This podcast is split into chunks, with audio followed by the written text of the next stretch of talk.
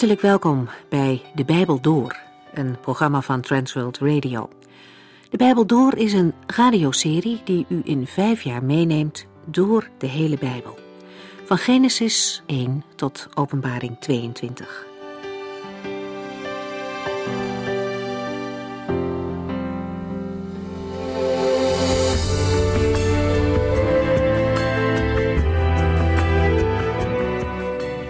We lazen de laatste keer uit het tweede hoofdstuk van Efeziërs, waar Paulus laat zien dat er na het kruis van Christus een wezenlijke verandering heeft plaatsgevonden.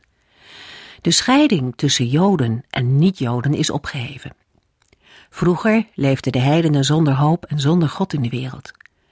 En door Christus is die scheidslijn opgeheven. God gaat zijn helsplan verder met de gemeente en daarin is geen onderscheid meer tussen Joden en andere volken. De muur van vijandschap, zegt Paulus, is door Christus afgebroken. En met die muur verwijst hij naar de wet die Joden onderhielden. Als een illustratie daarvan stond op het tempelplein in Jeruzalem een muur die de voorhof van de niet-Joden afgrensde van het gedeelte waar alleen de Joden mochten komen. Christus heeft door te sterven aan het kruis die wet buiten werking gesteld. En daarmee is er geen scheiding meer tussen Joden en heidenen, want de muur is afgebroken. Sterker nog, ook de vijandschap tussen beide groepen verdwijnt wanneer mensen tot geloof komen. In Christus is er een verbondenheid en staan mensen uit beide groepen op dezelfde grond. Door het kruis is er verzoening met God en komt er een einde aan de tegenstelling tussen de groepen. De vrede van God is beschikbaar zowel voor de mensen die ver van God leefden als voor hen die al dicht bij God waren. Door de vrede met God is er ook onderlinge vrede mogelijk. In zijn brief schrijft Paulus dat uit de twee groepen nu een nieuwe gemeente is ontstaan. Hij maakt de vergelijking met een lichaam. Christus is het hoofd en alle gelovigen samen vormen het lichaam. Ze worden aangestuurd door het hoofd. Bovendien hebben Joden en niet-Joden dezelfde Heilige Geest ontvangen, door wie ze bij de Vader mogen komen. En dat is nog niet alles. Beide groepen delen ook in dezelfde toekomst bij God. Paulus onderstreept die eenheid nog eens met drie voorbeelden: de inwoners van een stad, de leden van een huisgezin en een gebouw, de tempel. Gelovigen uit de Joden en heidenen vormen een eenheid die verbonden is met Christus zelf. Door hem groeien zij verder uit tot een woonplaats voor God. We lezen verder in Efeziërs 3.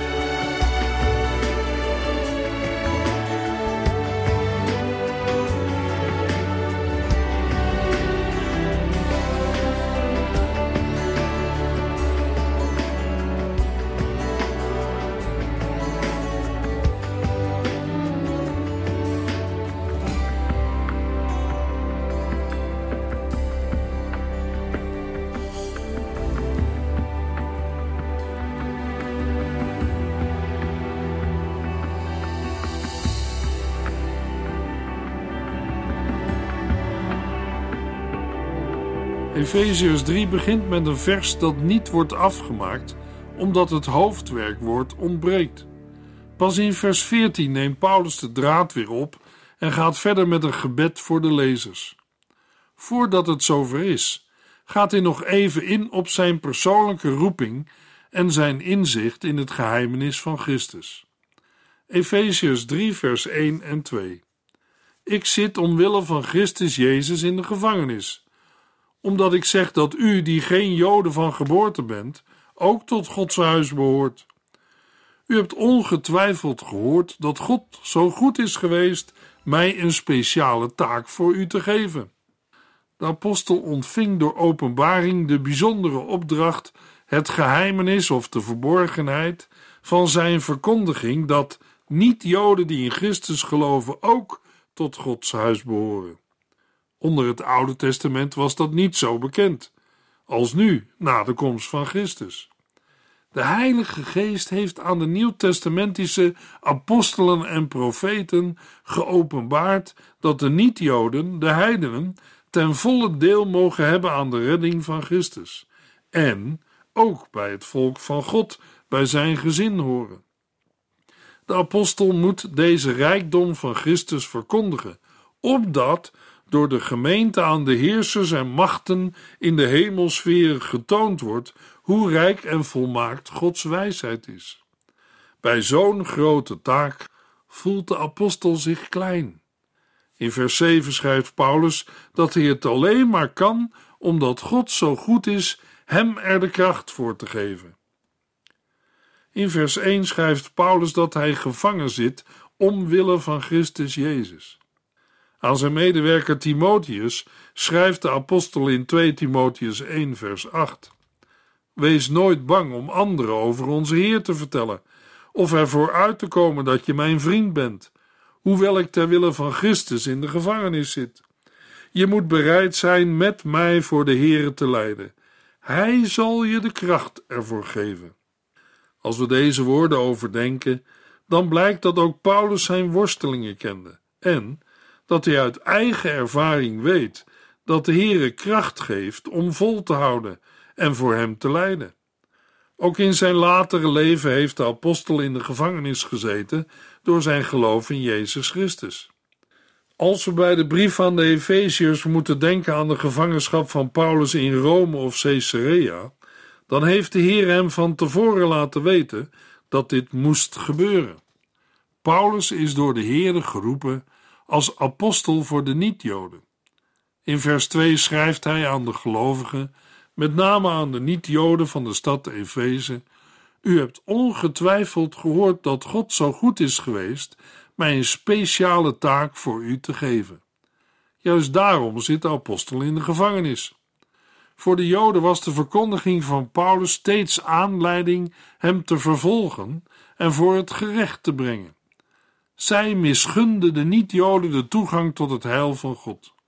In het Bijbelboek Handelingen hebben we daar verschillende voorbeelden van gelezen. Ik breng één voorbeeld in herinnering: Handelingen 13. Paulus en zijn gezelschap waren doorgereisd naar een plaats in Pisidië die ook Antiochië heette en bleven daar een tijd. Op de sabbat gingen ze naar de synagoge. Na een toespraak van Paulus verlaten hij en Barnabas de synagoge en wordt hen gevraagd de volgende sabbat terug te komen en weer over Jezus te spreken. We lezen in Handelingen 13, vers 44 tot en met 47. De volgende sabbat liep bijna de hele stad te hoop om te horen wat er over Jezus Christus zou worden gezegd. De Joodse leiders werden kwaad, omdat Paulus en Barnabas zo in de belangstelling stonden. Ze waren erg jaloers en spraken Paulus met grove taal fel tegen. Paulus en Barnabas lieten zich niet van hun stuk brengen en zeiden: Vanzelfsprekend moest u het eerst horen wat God te zeggen heeft. Maar nu u er niets van moet hebben en daarmee bewijst het eeuwige leven niet waar te zijn, gaan wij het de niet-Joodse mensen vertellen, want dat heeft de Heer ons opgedragen. Hij zei: Ik heb u gemaakt tot een licht voor de niet-Joodse volken, om redding te brengen tot in de verste uithoeken van de aarde. In Handelingen 13, vers 49 en 50 lezen we: Het nieuws over Jezus Christus ging door heel de streek. Dat was erg tegen de zin van de Joodse leiders. Zij hitsten voorname gelovige vrouwen en het stadsbestuur op en slaagden erin een vervolging tegen Paulus en Barnabas te ontketenen, zodat die uit dat gebied werden verjaagd. Maar de blijdschap van de christenen in de stad werd er niet minder door, integendeel. De Heilige Geest vervulde hun hele wezen. Andere voorbeelden zijn te vinden in het Bijbelboek Handelingen. Paulus schrijft aan de Efeziërs: Ik zit omwille van Christus Jezus in de gevangenis, omdat ik zeg dat u, die geen Joden van geboorte bent, ook tot Gods huis behoort. U hebt ongetwijfeld gehoord dat God zo goed is geweest mij een speciale taak voor u te geven. Efeziërs 3, vers 3 en 4. Wat ik hiervoor in het kort schreef, was tot nog toe onbekend. Maar God heeft het mij duidelijk gemaakt. Daaraan kunt u zien hoe goed ik begrijp wat voor bedoeling God met Christus heeft. De apostel heeft in de vorige verse geschreven dat hij in de gevangenis terecht is gekomen omdat hij verkondigde dat niet-Joden ook tot Gods huis behoren. Nu hebben de niet-Joden nieuwe voorrechten gekregen. Deze voorrechten heeft Paulus in Efeziërs 2 opgesomd. Vanwege al de genoemde voorrechten voor de niet-Joden gaat de apostel voor hen bidden. De woorden van zijn gebed lezen we pas in vers 14. Voordat Paulus voor hen gaat bidden, wijdt hij uit over het mysterie van Gods genade. Alles van vers 3 tot en met 14 gaat over de onthulling van een geheimenis van God. Paulus spreekt over Gods plan en opdracht voor zijn leven. U hebt ongetwijfeld gehoord dat God zo goed is geweest mij een speciale taak voor u te geven. Vergeleken met andere apostelen was de bediening van Paulus anders en speciaal. In Gelaten 2, vers 6 tot en met 8 schrijft Paulus: De voornaamste leiders van de christenen hadden niets toe te voegen aan de boodschap die ik breng. Het interesseert mij niet wat voor positie die mannen vroeger hadden. Voor God maakt dat geen verschil. Zij zagen in dat het mijn opdracht was het goede nieuws onder de andere volken bekend te maken, zoals het de opdracht van Petrus was het aan de Joden te brengen. God zette Petrus in als apostel voor de Joden en mij als apostel voor de volken die God nog niet kenden. De boodschap van het evangelie was niet veranderd. Maar de Heere gebruikte voor Joden en niet-Joden verschillende boodschappers. Het geheimenis dat de niet-Joden in Christus medeburgers van de Joodse christenen en huisgenoten van God zijn, als ook dat zij nu bij het volk van God horen en bij zijn gezin, lazen we al in Efeziërs 2 vers 19. Deze verborgenheid moest eerst aan Paulus zelf worden geopenbaard. De apostel schrijft: Wat ik hierover in het kort schreef, was tot nog toe onbekend, maar God heeft het mij duidelijk gemaakt. Het Griekse woord voor onbekend betekent openbaring of onthulling. Op andere plaatsen in de Bijbel wordt het gebruikt om het wegnemen van een bedekking aan te geven. De Heere zelf nam bij Paulus de bedekking weg en toonde hem zijn geheimenis. Dat Paulus openbaringen ontving over zijn roeping voor de niet-Joden blijkt in Handelingen 22 en 26. Ook de inhoud van de evangelieprediking aan de niet-Joden had de apostel Paulus door openbaring van Jezus Christus ontvangen en geleerd. In Galaten 1 vers 11 en 12 schrijft Paulus: U moet weten, broeders en zusters, dat het goede nieuws dat ik bekend maak niet door mensen is bedacht. Ik heb het niet van mensen ontvangen, maar Jezus Christus zelf heeft het mij bekendgemaakt. Met de aanduiding geheimenis of verborgenheid wordt niet verwezen naar iets dat geheimzinnig is, maar op iets dat nog niet bekend is, nog niet geopenbaard. Het wordt gebruikt voor die delen van Gods reddingsplan die bij mensen onbekend waren. In Romeinen 16, vers 25 en 26 lezen we: God is machtig om u sterk te maken in uw geloof. Dat is het goede nieuws over Jezus Christus dat ik breng. De waarheid over hem is eeuwenlang verborgen gebleven, maar nu bekendgemaakt. In de boeken van de profeten werd er al over gesproken. Maar nu heeft de eeuwige God opdracht gegeven dat alle volken het moeten horen, opdat zij hem gaan gehoorzamen en vertrouwen. In Efeziërs 3, vers 4 zegt Paulus: Daaraan kunt u zien hoe goed ik begrijp wat voor bedoeling God met Christus heeft. Aan de hand van wat Paulus de gelovigen in de stad Efeze schreef, konden zij ontdekken welk inzicht de Heere de apostel in dit geheimenis had gegeven. Het is niet Paulus' bedoeling alle aandacht op zichzelf te vestigen, maar hij hoopt dat de lezers datgene wat de Heere hem heeft laten zien, als gezaghebbend zullen aanvaarden. Uit Colossense 2, vers 16 en 18 blijkt dat er in de christelijke gemeente ook dwaalleraars waren die zich tegenover Paulus opstelden.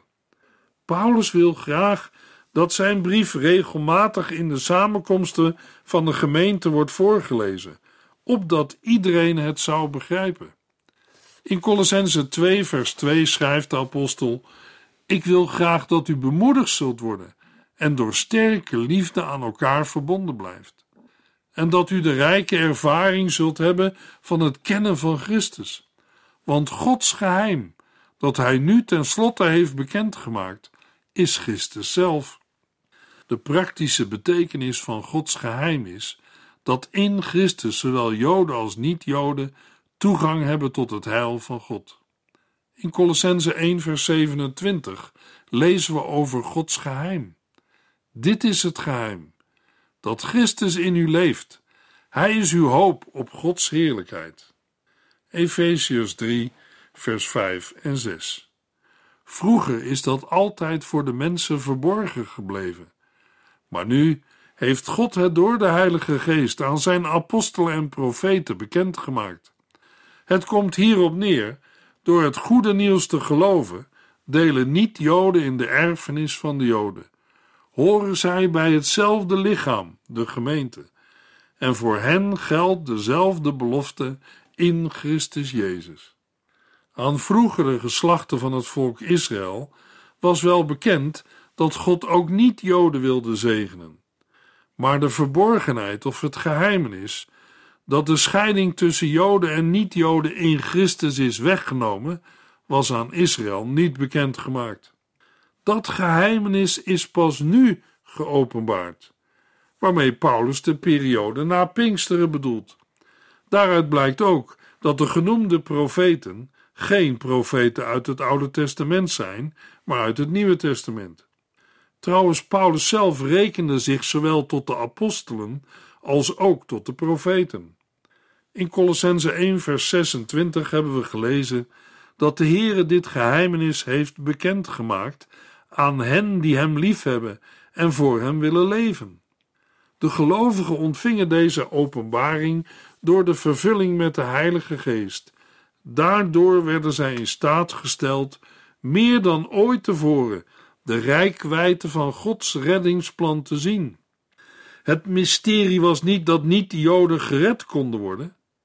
Het Oude Testament laat dat op heel wat plaatsen zien. Het geheimenis was wat we hebben gelezen in vers 6. Door het goede nieuws te geloven, delen niet-Joden in de erfenis van de Joden. Horen zij bij hetzelfde lichaam, de gemeente, en voor hen geldt dezelfde belofte in Christus Jezus. In 1 Corinthians 10, vers 32 maakt Paulus duidelijk dat de mensheid nu uit drie groepen bestaat, namelijk Joden, niet-Joden of heidenen en gelovigen in Christus. Bij deze laatste groep is het onderscheid tussen Joden en niet-Joden weggevallen en zijn zij samen een nieuwe groep geworden, de gemeente van Christus. De gemeente van Christus is op de Pinksterdag geboren nadat Christus naar de hemel was teruggekeerd. En Christus is het hoofd van zijn gemeente, zijn lichaam. Pas in vers 6 wordt het geheimenis in al zijn diepte uitgelegd. In Christus zijn niet-Joden en Joden volkomen gelijkwaardig. Paulus drukt dit uit met drie woorden. Niet-Joden zijn mede-erfgenamen omdat zij samen met de Joodse gelovigen zullen delen in de hemelse erfenis. In de tweede plaats horen zij bij hetzelfde lichaam. De gelovige niet-Joden maken deel uit van het lichaam van Christus, de gemeente. Ten slotte noemt Paulus: voor hen geldt dezelfde belofte in Christus Jezus. Deze belofte bestaat in de Heilige Geest die het onderpand is van de uiteindelijke belofte, het koninkrijk van God. Dit alles ontvangen de gelovigen door hun geloofsverbondenheid met Christus. Efeziërs 3, vers 7. God heeft mij de taak gegeven dit overal bekend te maken. Dat is een geweldig voorrecht. Ik kan het alleen maar omdat God zo goed is mij er steeds weer de kracht voor te geven. In Efeziërs 3, vers 2 sprak Paulus over een speciale taak voor u, de niet-Joden. In vers 7 komt hij daarop terug en getuigt dat het een geweldig voorrecht is dat hij Gods geheim overal bekend mag maken. Daarmee karakteriseert Paulus zijn bediening als een voorrecht, een gave van genade die hem door God is gegeven. Paulus' dienstbetoon is niet alleen overeenkomstig Gods genade, maar ook overeenkomstig de kracht die de Heer hem er steeds weer voor geeft. Daarbij kunnen we denken aan kracht in lijden en gevangenschap, als ook aan de overtuigende bewijzen en wonderen uit Romeinen 15, vers 19, die de Heer door Paulus heen bewerkte. Efeziërs 3, vers 8 en 9. En dan te bedenken dat ik de minste van alle gelovigen ben. Alleen door de genade van God mag ik andere volken op de onvoorstelbare rijkdom van Christus wijzen.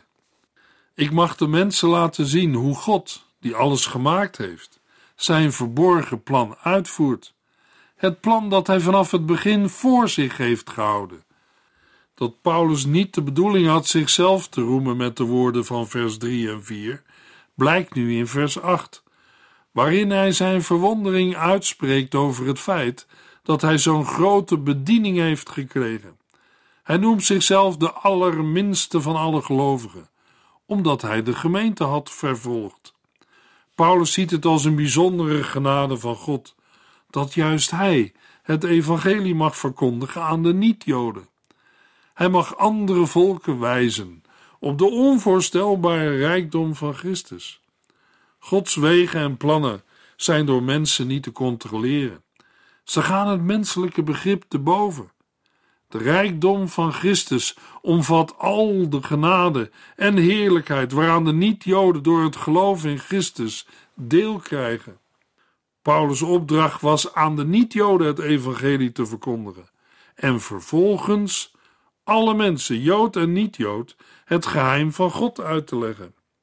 Het geheimenis of verborgen plan van God is om alle dingen onder één hoofd, Christus, samen te vatten en alle dingen door Christus met zichzelf te verzoenen. Daartoe moesten allereerst Joden en niet-Joden in Christus worden verenigd tot één lichaam, de gemeente. Dat plan was vanaf de eeuwigheid al in Gods gedachten, maar voor de mens verborgen. Jezus Christus, de uitvoerder van de schepping, was de scheppingsmiddelaar. Efeziërs 3, vers 10 en 11. God wil door de gemeente aan de heersers en machten in de hemelsferen laten zien hoe rijk en volmaakt zijn wijsheid is. Het is altijd zijn bedoeling geweest om dat door onze Heer Jezus Christus bekend te maken. Nadat eerst aan Paulus en de apostelen en profeten het geheimenis is bekendgemaakt en zij vervolgens hun inzicht in dit geheimenis aan de christelijke gemeente hebben uitgelegd, is het nu de taak van de gemeente om aan de heersers en machten in de hemelsferen te laten zien hoe rijk en volmaakt zijn wijsheid is. De heersers en machten in de hemelsferen zijn de boze machten die vanuit de lagere delen van de hemel invloed uitoefenen op de aarde. Omdat de gelovigen in Christus boven deze machten in de hemel zijn geplaatst, zijn zij niet langer aan hun heerschappij onderworpen. Ze laten zich niet langer door hen inspireren tot overtredingen, zodat deze machten merken dat hun invloed wordt beperkt. Zowel door deze invloedsbeperking als door het spreken en handelen van de gemeente wordt de rijke en volmaakte wijsheid van God aan de heersers en machten in de hemelsferen bekendgemaakt. De rijke en volmaakte wijsheid van God is een andere omschrijving voor het geheimenis of de verborgen wijsheid van God. Ook al worden de onderdelen van Gods geheimenis op de door God bepaalde tijd bekendgemaakt, zij berusten op een eeuwig voornemen. In Gods eeuwige voornemen heeft ook de bekendmaking van het evangelie aan de heersers en machten in de hemelsferen een plaats.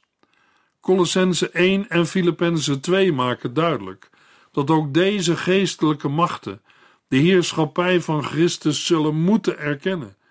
Pas dan zal de harmonie in de hele schepping hersteld zijn. De woorden: Het is altijd zijn bedoeling geweest, zijn andere woorden voor Gods eeuwige voornemen en houden in dat Gods heilsgeschiedenis niet gebaseerd is op de wereldgeschiedenis, maar op zijn plan van voor de grondlegging van de wereld. De woorden door onze Heer Jezus Christus betekenen dat Gods plan vanaf de schepping tot en met de voleinding volledig om Christus draait. Efeziërs 3, vers 12. Nu hebben wij, door ons geloof, vol vertrouwen vrij toegang tot God. Door de geloofsverbondenheid met Christus hebben de gelovigen toegang tot God de Vader. Ze mogen zonder angst tot God spreken. Het Griekse woord voor toegang hebben tot God werd gebruikt om ons begrip audiëntie bij een vorst of koning aan te geven. In het Oude Testament hadden de Israëlieten geen directe toegang tot de Heer. Zij konden hem alleen naderen via de priesters en de offers. Na het offer van Jezus Christus is er voor de gelovigen vrije toegang tot God. Vervolgens kunnen zij ook vertrouwen hebben dat God de Vader naar hen luistert en niet afwijst. Dit is allemaal mogelijk door het geloof in Hem. Dat wil zeggen, door een persoonlijke geloofsverbondenheid met Jezus Christus. Efeziërs 3, vers 13. Verlies dus de moed niet door alles wat mij wordt aangedaan. Ik maak het allemaal door voor u.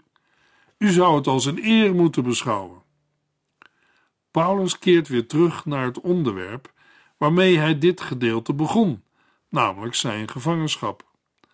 Hij was ervan op de hoogte dat sommige gelovigen teleurgesteld of ontmoedigd waren door zijn gevangenschap, of zich ervoor schaamden. Maar zij moeten zich realiseren dat Paulus voor hen gevangen zit. Hij had zich ingespannen de niet-Joden het evangelie te verkondigen. Hij had vanaf het begin duidelijk gemaakt dat Joden en niet-Joden door het geloof in Jezus Christus worden verenigd. Dat werd hem niet in dank afgenomen. Niet door de Romeinse overheid, maar ook niet door de ongelovige Joodse overheid. Het lijden was hiervan de logische consequentie. De lezers moeten daarom Paulus' verdrukkingen niet zien vanuit menselijk standpunt, maar vanuit Christus. Het lijden is dan geen vernedering, maar een eer. In de volgende uitzending lezen we Efeziërs 3, vers 14 tot en met 21.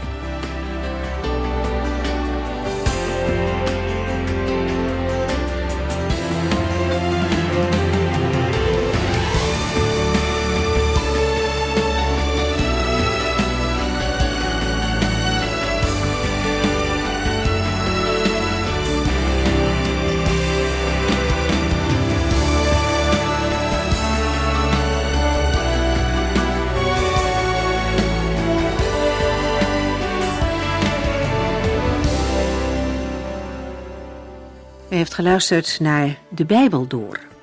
In het Nederlands vertaald en bewerkt door Transworld Radio. Een programma waarin we in vijf jaar tijd de hele Bijbel doorgaan. Als u wilt reageren op deze uitzending of u heeft vragen, dan kunt u contact met ons opnemen. Tijdens kantooruren kunt u bellen op 0342 47 8432. 0342 47 8432. 32. Ook kunt u een e-mail sturen naar de Bijbel door transworldradio.nl en natuurlijk kunt u ook via de post ons bereiken. TWR, postbus 371, postcode 3770, AJ in Barneveld. Dit programma werd gepresenteerd door Cor Weda en Ike André. Techniek was in handen van Odin van Woerdekom. En wij allemaal bedanken u voor het luisteren. Graag tot de volgende keer.